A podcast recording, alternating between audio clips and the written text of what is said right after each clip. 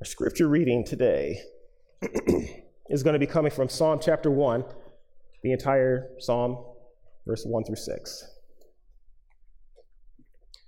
Please listen with me as I read God's word. Blessed is the man who walks not in the counsel of the wicked, nor stands in the way of sinners, nor sits in the seat of scoffers, but his delight is in the law of the Lord, and on his law he meditates day and night. He is like a tree planted by streams of water that yields its fruit in its season, and its leaf does not wither, and all that he does, he prospers. The wicked are not so, but are like chaff that the wind drives away. Therefore, the wicked will not stand in the judgment, nor sinners in the congregation of the righteous. For the Lord knows the way of the righteous, but the way of the wicked will perish.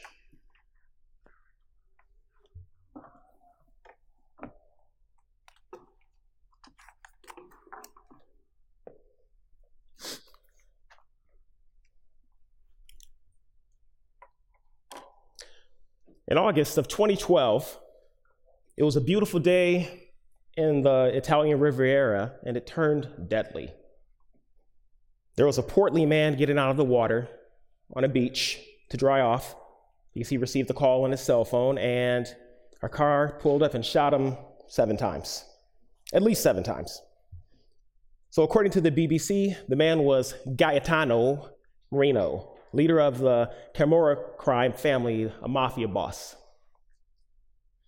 He was known as Stumpy because his hands had been blown off nearly 20 years previously when a bomb he was attempting to set went off prematurely. Police said that they believed the killing was part of a struggle for control of the cocaine business between rival mob bosses. Marino was part of the, if you will, the family business that placed him on a path that resulted in his death. So I'm thinking to myself, what a way to live a life that comes to such a horrible and tragic end. He chose a life of crime, knowing that a possible outcome would be a horrific murder. So, just like Gaetano, we must all make decisions and we must all follow a path. There's only two paths that we can take. You can't travel both. There's an African proverb that says, The man that tries to walk two roads will split his pants. So a decision must be made the way of the wicked or the way of the righteous. So as we look into scripture today in Romans, I'm sorry, Romans is on my mind. But in Psalms 1, verses 1 through 6, we will identify two different sinners and note two major categories detailing the evidence for righteous versus wicked living.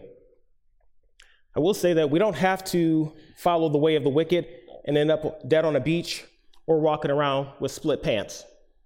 So, as Christians, we need to identify what it looks like to walk the life of the righteous versus walking that life of the wicked.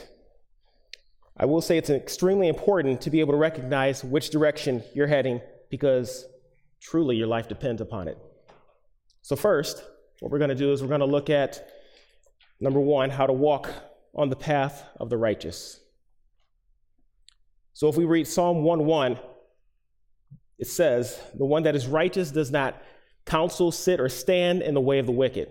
So a prevailing theme here is that we need to be careful with our time. So there was once a movie. His name was Peter, the guy in the movie. He hated his job and he didn't deny the fact that he would not be working on company time.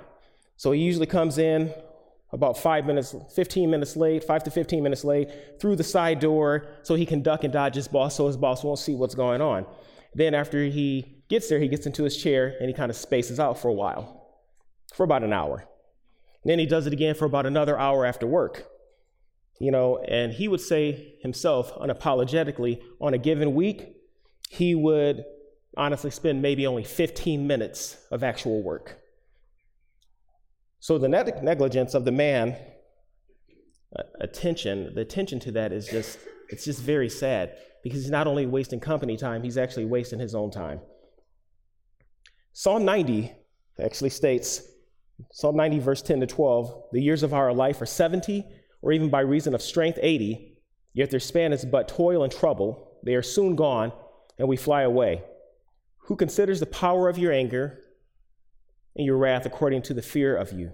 So teach us to number our days that we may get a heart of wisdom. God is infinite. We are not. We are finite. We're here today and we're gone tomorrow. Time is of essence. You guys may have heard that before. It's a statement that means that time is important in the context to what the present situation may be. Or consider the statement time is money. Far from true. Far from true. There's a famous writer, his name is Israel Davidson, and Israel Davidson quotes Time is infinitely more precious than money, and there's nothing common between them. You cannot accumulate time, you cannot borrow time, you can never tell how much time you have left in the bank of life. Time is life. And there are many other sayings that and expressions that would just talk about time, but essentially, time is important, it's precious, and we should treat it as such. Psalm 1 1 reveals that the righteous man must be careful with his time by starting with a series of negative statements of things that you're not supposed to do. So the righteous man does not spend his time walking in the counsel of the wicked. So does not spend his time walking in the counsel of the wicked.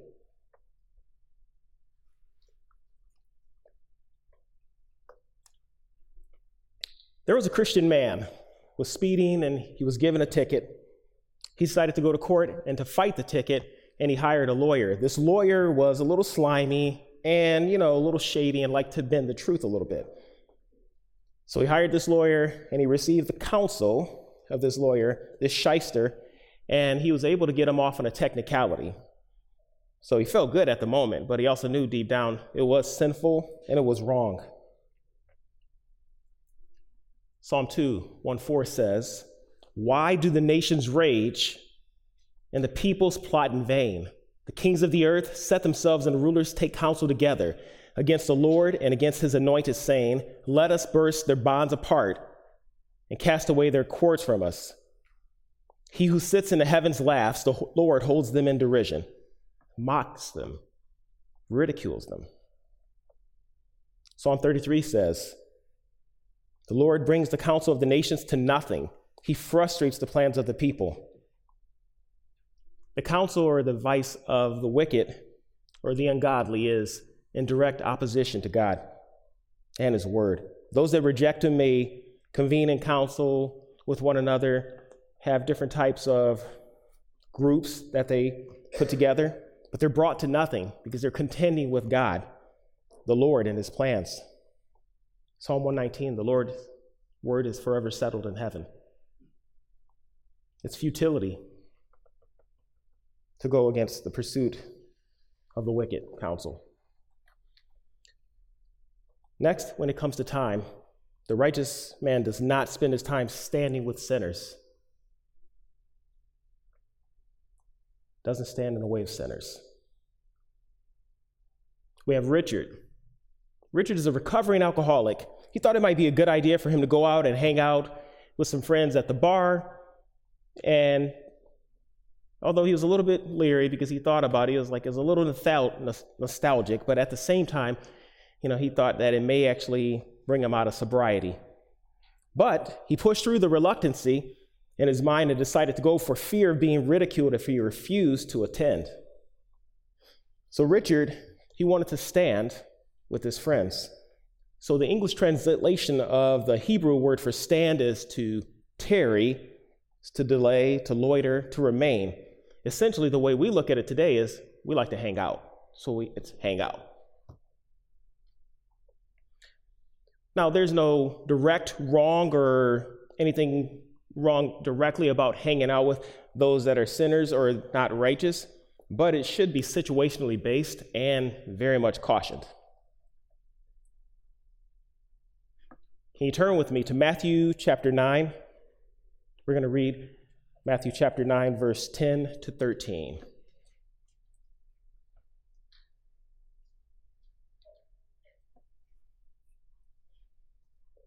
Matthew 9, 10 to 13, it states, And as Jesus reclined at table in the house, behold, many tax collectors and sinners came and were reclining, were reclining with Jesus and his disciples.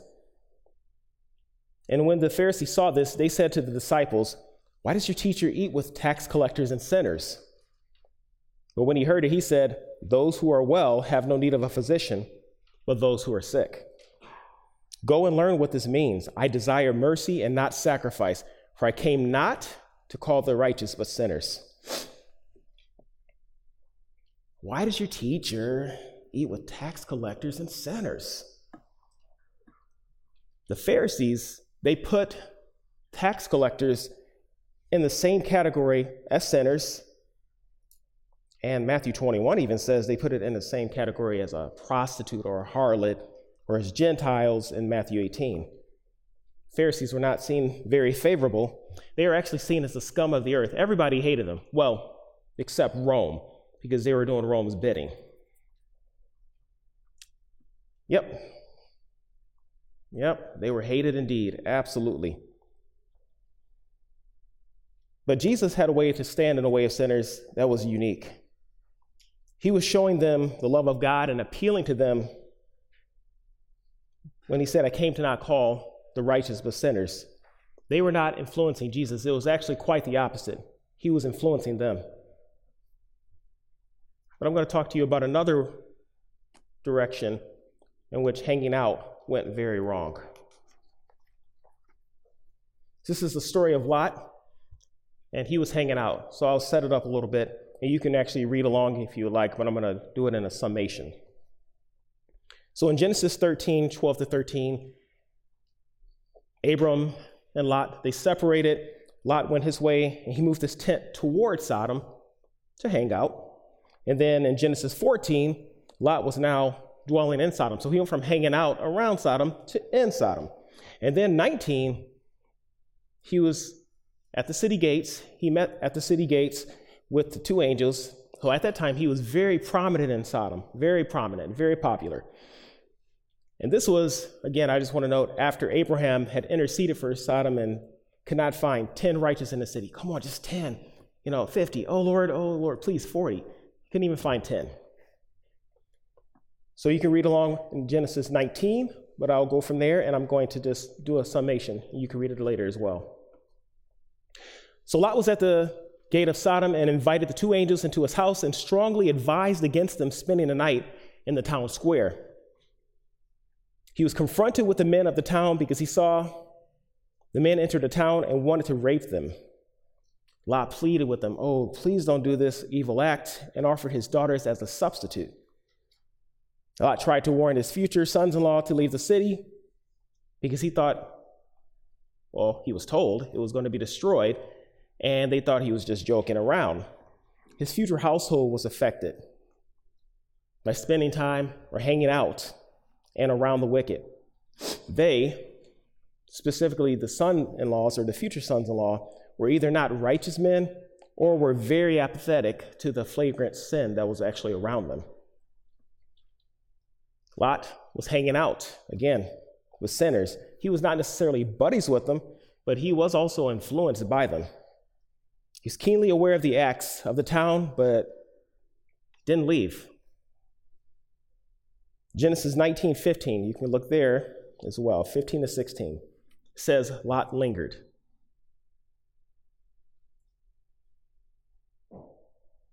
It was not clear why Lot lingered, but it was so bad of his lingering to the degree that these angels had to snatch him up. They didn't just say, Come on, let's go. They had to grab him and get him out of there. He took pause and did not move with haste. So, hanging out and around sinners was pretty influential for Lot. Again, not in a good way. And then, if we look at 26, verse 26, Lot's wife had a difficult time leaving what she now considered her home and unfortunately became a pillar of salt as a result of God's judgment. But on the day when Lot went out of Sodom, Luke 17. You can look there as well. And this will explain a little bit more about Lot's wife. Luke 17, 29 to, to 32. I'm going to read it. It says, On that day when Lot went out from Sodom, fire and sulfur rained down from heaven and destroyed them all. So will it be on the day when the Son of Man is revealed. On that day, let the one who was on the housetop with his goods in the house not come down to take them away, not come down. And likewise, let the one who was in the field not turn back, not turn back. Then it says, Remember Lot's wife. She did such. She turned back. So, not what we're going to do is we're going to look back at Lot again. In 2 Peter 2, verse 7 through 8, it says, And if he rescued righteous Lot, greatly distressed by the sensual conduct of the wicked, for as that righteous man lived among them day after day, he was tormenting his righteous soul over their lawless deeds that he saw and heard. Lot was significantly affected. He was spiritually beat down on a daily basis by the depravity that he actually saw and that he encountered.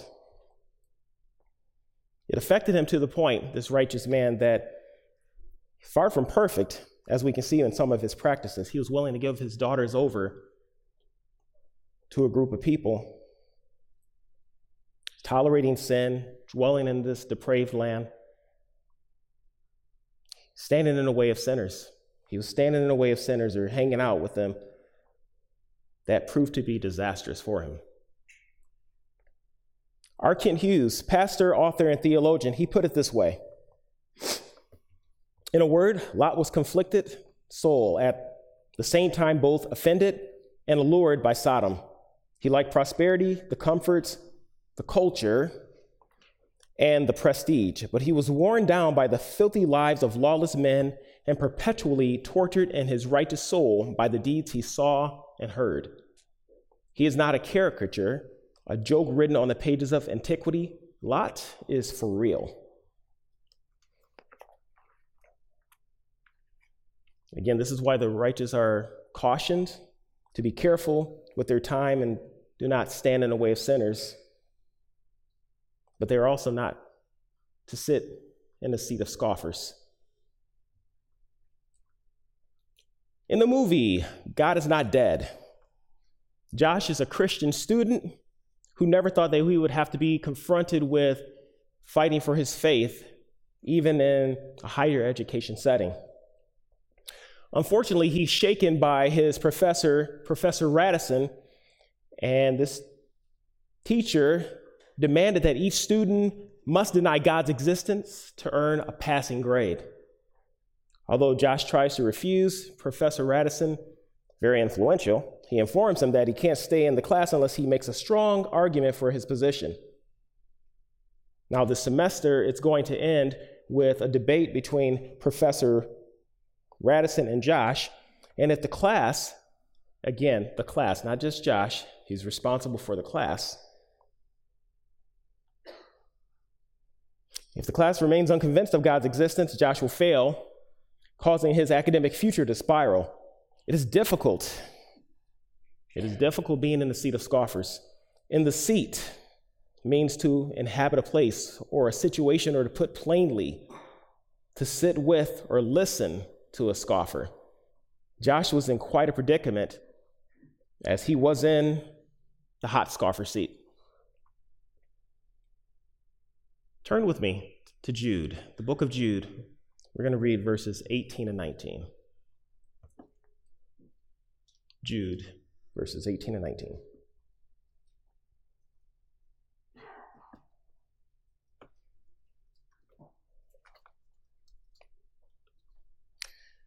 They said to you, In the last time there will be scoffers, following their own ungodly passions. It is these who cause divisions, worldly people, devoid of the Spirit. Scoffers will do anything that they feel that is right to glorify themselves. The word divisions means that due to their arrogance, they are trying to make themselves look loftier or smarter than everyone else. They would consider themselves as cultured, or as we've heard it today, on the right side of history. And those that are followers of Christ are are not on the right side of history. They're more so following an archaic, patriarchal system that needs to be deconstructed and ultimately abandoned. Psalm 14:1 actually says something very good about this here. It paints the picture of the scoffer. The fool says in his heart, There is no God. They are corrupt. They do abominable deeds. There is none who does good. This is folly for the atheist, for a fool, or a scoffer. This scoffer has become resolute in himself, saying that there is no God. There is no convincing this individual, as their mind is perversely laced with total depravity.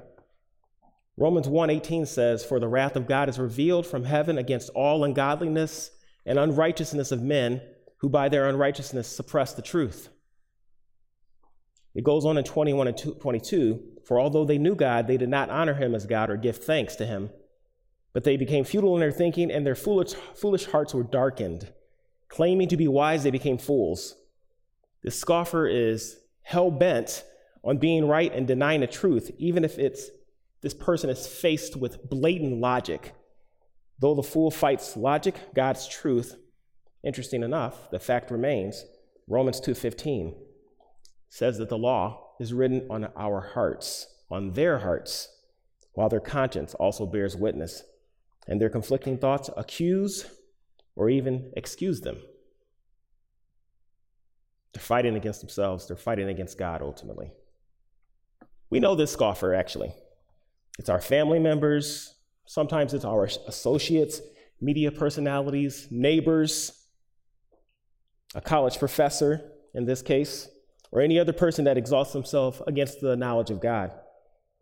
So, righteous man is not to sit with scoffers, entertain their vain philosophies, as stated in Colossians 3 8, but instead be prepared to answer the scoffer with the hope that's within them. Let me ask you this are you careful with how you spend your time? Are you seeking advice of the wicked in important matters of life because you're hoping to get an answer that you want that helps your flesh? Are you hanging out with sinners and being influenced instead of being the influencer? Do you sit at the table of scoffers who embrace their foolish musings instead of speaking the truth of God and His holy word? The way in which the righteous spend their time, it is of great importance. And not seeking advice at their counsel, not hanging out with the sinners, entertaining the scoffers, this is good, and you will do well. However, the righteous man is also deemed as such because of the time he spends in God's word. He needs to love God's word. Read with me Psalm 1 2. It says, His delight is in the law of the Lord, and on his law he meditates day and night. There's a newspaper columnist and minister, George Crane. He tells of his wife who came into an office full of hatred toward her husband. She says, I do not only want to get rid of him, I want to get even. Before I divorce him, I want to hurt him as much as I possibly can. So Dr. Crane says, Hey, you know, I got a really good idea for you here, an ingenious plan. He says, Go home and act as if you really love your husband. Tell him how much he means to you. Praise him for every decent trait. Go out of your way to say kind, considerate, and generous, and be as generous as you possibly can. Spare no efforts to please him, to enjoy him. Make him believe you actually really love him. And then drop the bomb. Then tell him you get a divorce. And she says, Beautiful, beautiful. Will he ever be surprised? And she did it with enthusiasm, you know, as if she really did love him. So Dr. Crane didn't hear from her for a few months. And he says, Are you ready to know to now go ahead and get this divorce? And she's like, Divorce? No, no, no, no, no, never. I discovered I really do love him. Her actions had changed the feelings, and the emotions resulted in emotion. The ability to love is established not so much by fervent promise as often as repeated deeds. It's as such when we spend the time in God's Word, giving it devotion, diligence, and discipline, as it is transformative to our thoughts, actions, and emotions. Psalm 119 says, verse 35, Lead me in the path of your commandments, for I delight in it. This righteous person finds its purpose and treasure in the value of the Word of God. To delight in His law is finding completion in their lives that would be missing if they were spending their time avoiding the pursuit. And what else does this mean? James 1 22, 23. But be doers of the word and not hearers, only deceiving yourself. For if anyone is a hearer of the word and not a doer, he is like a man who looks intently at his natural face in a mirror. So, this righteous person, this righteous man, delights in God's word, is also a doer of God's word. Matthew 27. And he said to them, You shall love the Lord your God with all your heart, with all your soul, with all your mind. This is the great and first commandment. And the second is like it you shall love your neighbor as yourself. So, I would say an outward sign of the righteous delighting in God's law is that you're loving others as yourself, as Christ has loved us. How you love your neighbor as yourself should be embarrassingly meaningful because we really love ourselves a lot. The righteous man delights in God's law, precepts, and tenets. He knows that the word is not only true, which could be conditional, but it's truth. It's absolute truth. It doesn't change. It's immutable no matter the situation, the circumstance, the time period, the generation, person, etc. God's truth is absolute. It never changes. Matthew 13, 45, 46 nails it perfectly. God's word is likened to finding a pearl of great value, rejoices and sells everything he has to buy it. It's a great pearl of vast significance that should be valued more than anything that your heart desires. Anything. Next, the righteous person not only spends their time delighting in God's word, they also meditate upon it. They meditate upon it day and night. Henry Ford. Henry Ford once hired an efficiency expert to evaluate his company. After a few weeks, the expert made a report which was highly favorable except for one thing. And he said, It's, it's the man down the hall. He just, every time I see him, he's just sitting there with his feet on his desk. He's wasting your time and money. Henry Ford says, Well, that man once had an idea that saved us millions of dollars. At the time, I believe, I believe his feet were planted exactly where they are right now. So, taking the time and thinking about God's word is beneficial for the righteous man.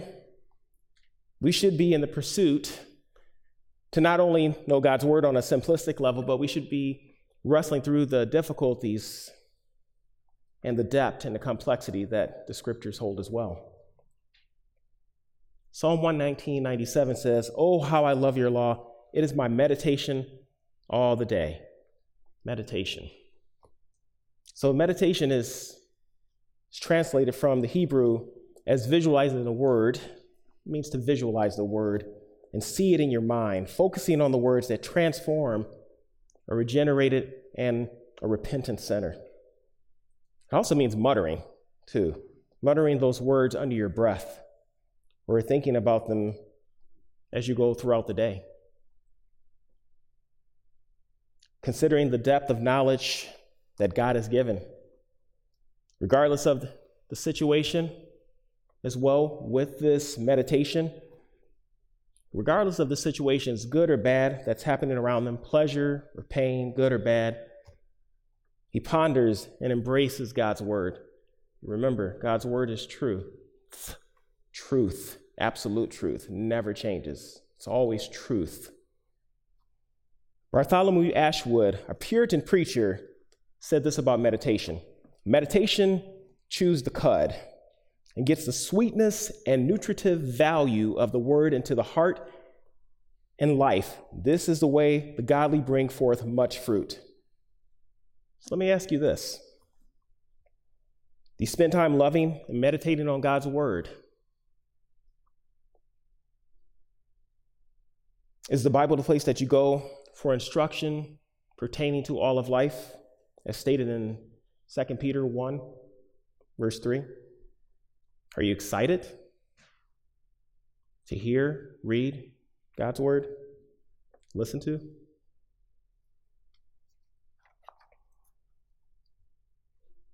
So we know that the righteous man is careful with the time that they spend with who?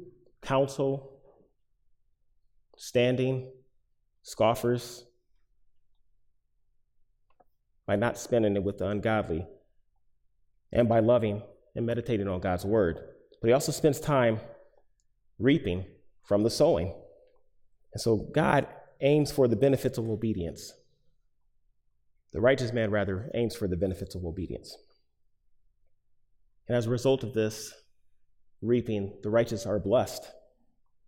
Psalm 1 says, Blessed is the man. Blessed is the man.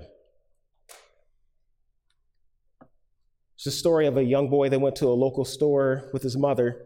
The shop owner, he was a kind, kind man, was trying to give this child a large jar of suckers and invited him to help himself to a handful. But the boy kind of held back and he decided not to do it, not to go in and grab those suckers.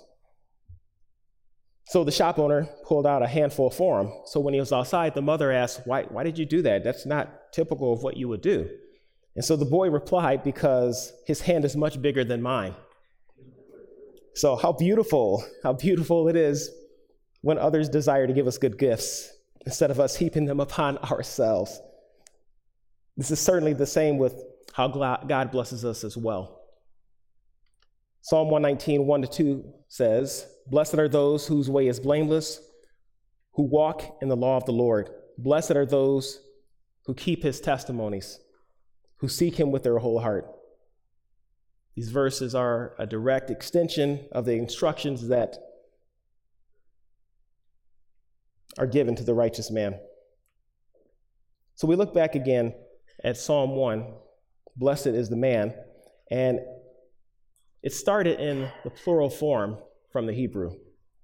So in the translation, blessed, it's translated as happy, happy is the man, or oh, the happinesses of the man, or oh, the blessednesses of the man. There's a lot of plurals in there. This signifies that the righteous man honors God's word and spends time and efforts accordingly which will result in an extreme level, and maybe an unnatural level by the world standards of contentment.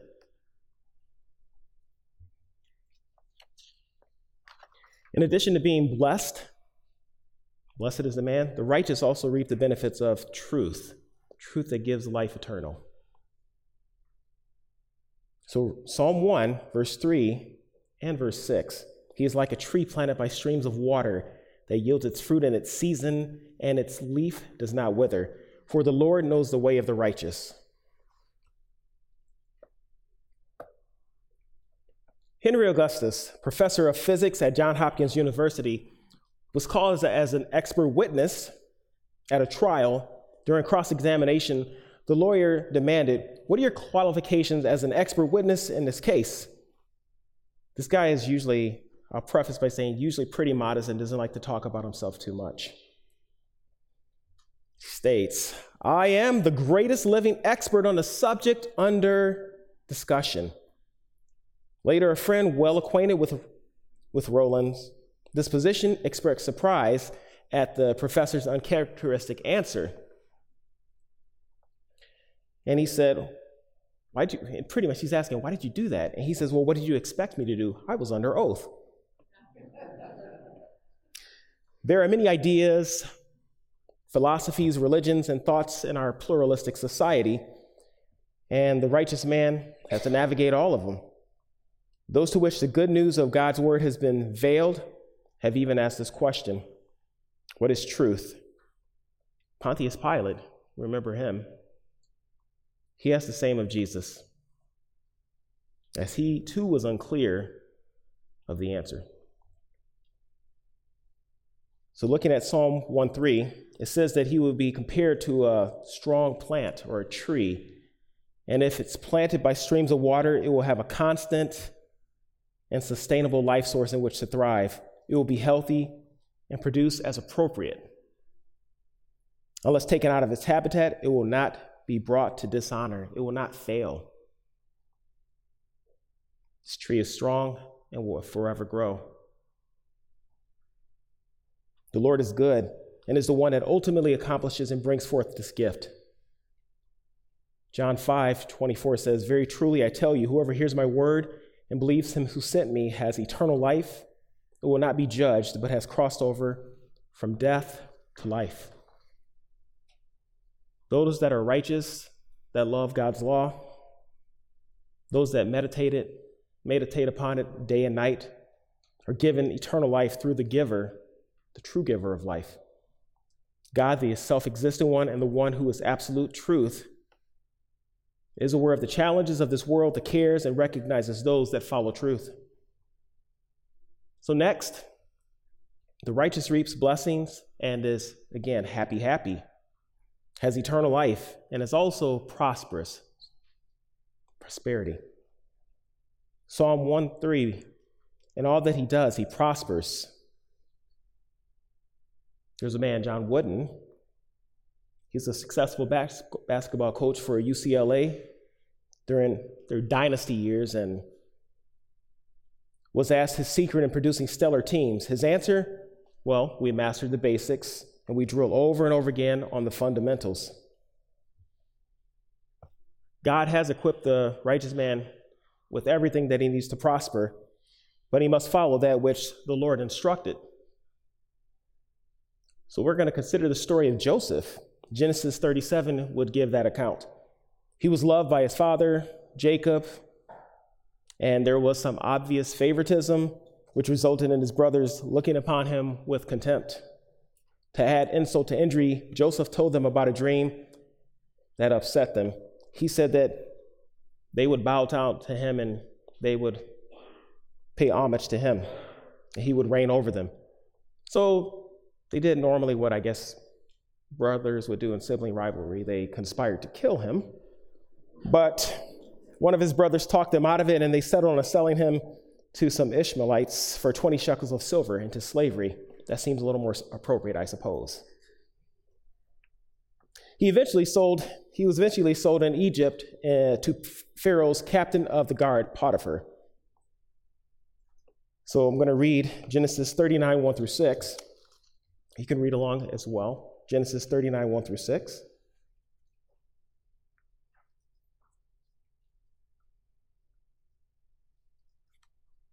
Genesis 39, 1 through 6. Now Joseph had been brought down to Egypt, and Potiphar, an officer of Pharaoh, the captain of the guard, and the Egyptian, had brought him from the Ishmaelites who had brought him down there.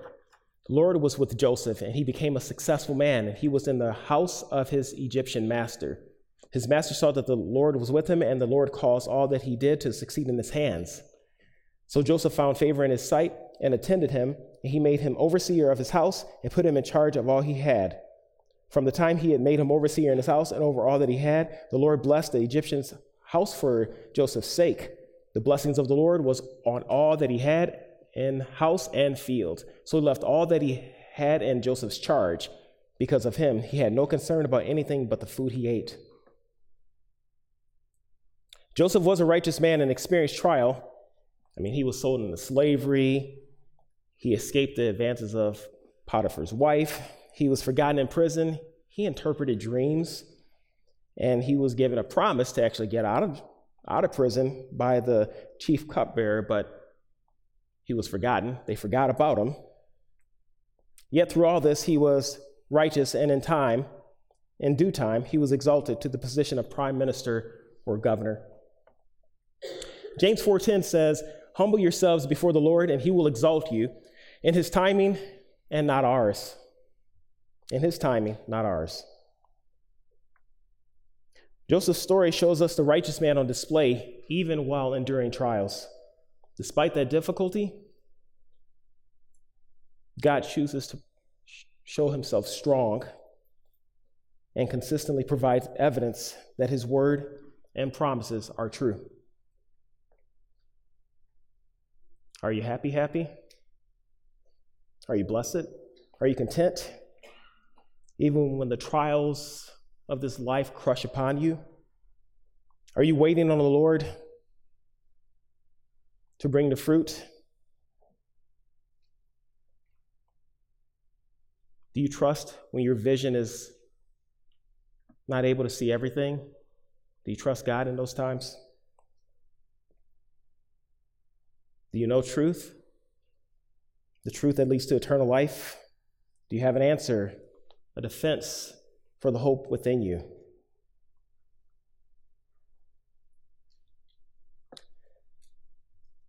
So now we know what should be done to live a righteous life. Being careful with your time and the company you keep, loving God's word, and reaping the benefits of godly obedience. Next, the instructions on what the righteous man should avoid. How to avoid the way of the wicked. So, therefore, if the righteous are blessed by living, the wicked, ungodly, are not. So, we shouldn't judge God. There's a question asked of Martin Luther and says, Since God knew the man would not continue in a state of innocence, why did he create him at all? Dr. Luther laughed and replied, the Lord, all powerful and magnificent, saw that he should need in his house sewers and cesspools.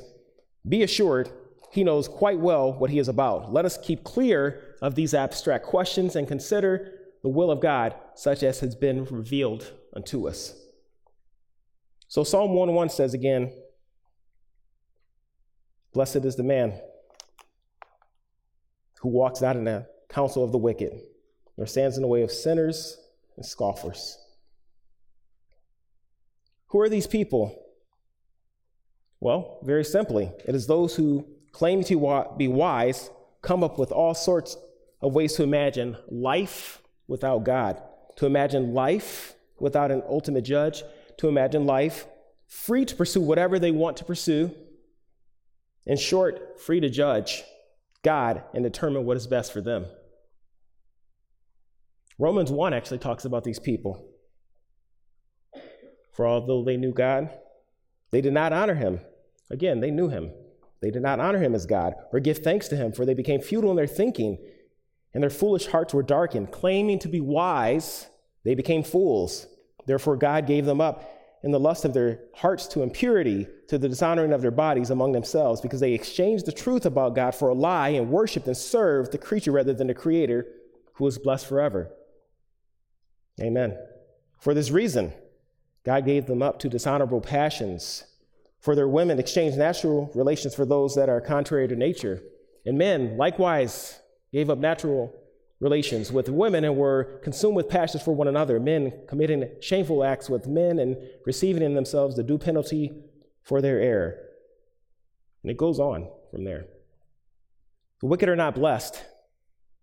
And according to Ephesians 2 3, are children of wrath as they carry out their own desires, desires of their body and their mind. They love their sin. They revel in the counsel of their sin. They love to hang out with these sinful counterparts. They seek after those that are champion scoffers who judge God and essentially say, I know better than God. They love their sin and proudly put it on display. They are diametrically opposed to the righteous man in contentment, blessing, or any form of true happiness as defined in Psalm 1. So the righteous do not live as a wicked, and they will be spared to condemnation. But the ungodly will be as chaff driven true to and fro. So you need to fear God as the final judge. When Irving S. Olds was a chairman of the U.S. Steel Corporation, he arrived for a stockholders meeting and was confronted by a woman who asked, Exactly, who are you? Why are you here? Without batting an eye, Olds replied, I am the chairperson, of course. You know the duties of the chairman, who that someone who is roughly the equivalent of parsley on a platter of fish. So those who do not follow Christ are like parsley on fish. They may think that they're a big deal, but they are quite unnecessary. Their lives don't have the significance they imagine for themselves, and without trusting Christ, they are doomed. A person that is ungodly, the condemned, guilty child of wrath, will be will not be prosperous because God's truth, his gospel, has been rejected. The ungodly person is compared to the chaff of wheat, the useless part of grain that is blown off, sent in multiple directions without thought or care, and eventually determined as rest, refuge and sent to the fire. The preacher and teacher John Phillips quotes The unsaved man is at the mercy of forces he does not see and which he cannot control. Here's a ship, its engine's broken, it's steering out of order, caught in the grip of a gale. It is being driven by wind and tide toward the jagged rocks that guard the coast. Gripped by forces beyond its control, it is being driven straight to disaster. We all know John 3:16, for God so loved the world that he gave his only begotten son. What about John 18? Whoever believes in him is not condemned, but whoever does not believe in him is condemned already because he has not believed in the name of the only son of God. Matthew 3:12 soberly states these words of those that are chaff. His winnowing fork is in his hand, and he will clear his threshing floor and gather his wheat into the fire, but the chaff he will burn with unquenchable fire.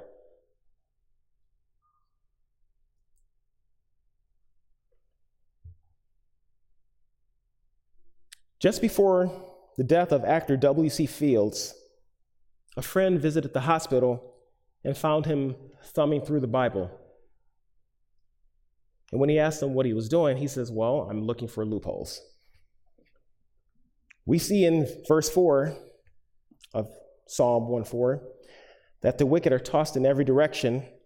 They've wasted their time succeeding or winning in this life or the things of this world by reaping condemnation upon themselves.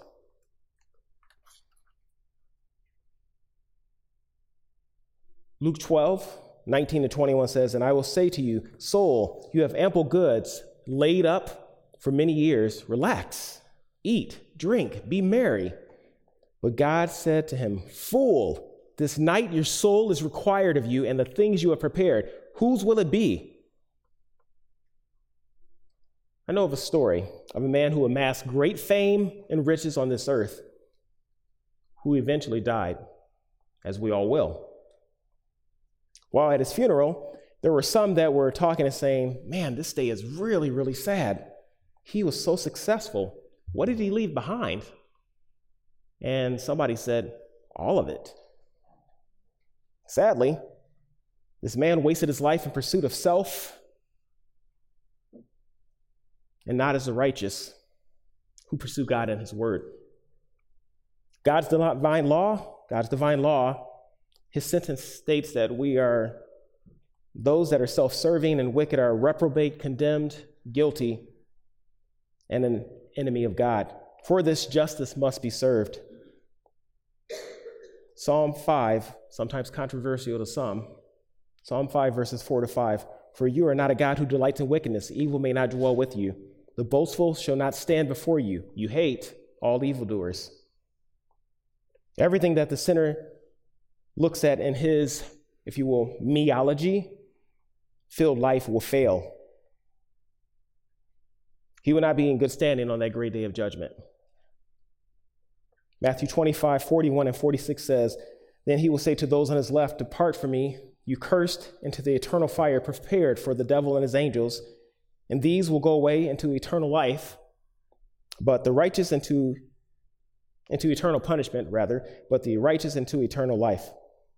God will command the unrighteous to be condemned to experience his just wrath. They will have no argument, they will have no plea, they won't be able to fight whatsoever. There will be no, I'm going to give God a piece of my mind because he doesn't want it, it's depraved. It will be like Isaiah's encounter in Isaiah 6 5, when he said, Woe is me, man, I shouldn't be here. I am not clean. But the sinner will not have a covering, will not have the covering of the sovereign one over his sins. There will be nothing but knowing that you are in front of a holy God and you will be driven out to a place of weeping and gnashing of teeth. Psalm 1:5 says that there will be no place in God's presence for the wicked because God is the judge, just judge of all. No sinners in the congregation of the righteous. So today, the wicked and the righteous, they dwell together in the same communities, sometimes even in the same churches. But Jesus reminds us that he is coming again to judge. So, as Matthew 13, the parable of the weeds, he says, The kingdom of heaven may be compared to a man who sowed good seed in his field. And they, the servants said, Master, do you want us to? They started growing together, started seeing weeds. And he says, Do you want us to actually take out the weeds? He said, No, let them grow together and gather the weeds first and bind them in, at the harvest time and bind them in bundles to be burned, but gather the wheat into my barn. So there is a period of time that the righteous and unrighteous will dwell together. And God, in his infinite wisdom, will be the final judge for life eternal or everlasting contempt. Psalm 1:5 states, 1:5 states that the sinners cannot and are not meant to dwell with the righteous. Charles Spurgeon puts it this way Sinners cannot live in heaven they would be out of their element. Sooner could a fish live upon a tree than the wicked in paradise. Heaven would be an intolerable hell to an impenitent man, even if he can be allowed to enter. But such a privilege shall never be granted to the man who per- perseveres in his iniquities. Are you following the life of the righteous or the wicked? How are you spending your time? Are you Bible or idle? Are you the blessed righteous man that spends your time studying and meditating on God's word and fleeing sin? Do you love his word? Do you love his truth? Do You meditate on it? Does it echo in your mind and your innermost being? Or are you spending time seeking the things of this world and attaining the wisdom and the knowledge or the world's foolishness, all that's temporal. The things of this world, if you are in love with this world, you're wasting your time to death. This is a quote that was attributed to quite a few different pastors and theologians. Sin will take you farther than you want to go, keep you longer than you want to stay, and cost you more than you're willing to pay. Have you trusted in Christ, or are you a child of wrath, dead in your sins and trespasses? 1 John 2 4 says, Whoever says, I know him, but does not keep his commandments is a liar, and the truth is not in him. So, which are you? The blessed, righteous, the one that's God glorifying, or the contemptible, wicked? that lives in hostility towards God, with their end resulting in separation from Him. Ask yourself are you numbered with the sinner or saint? Are you numbered with the sinner or saint? Do you feel like your pants are splitting at times? After studying Psalm 1, I hope you'll have a better understanding of which path you're going on. And hopefully it's walking closely with God. Let's pray.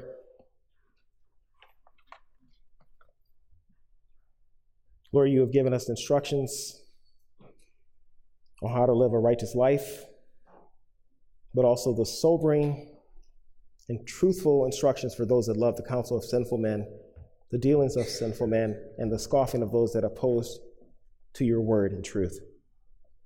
Help us to be those that are numbered with you May we trust in you and seek you.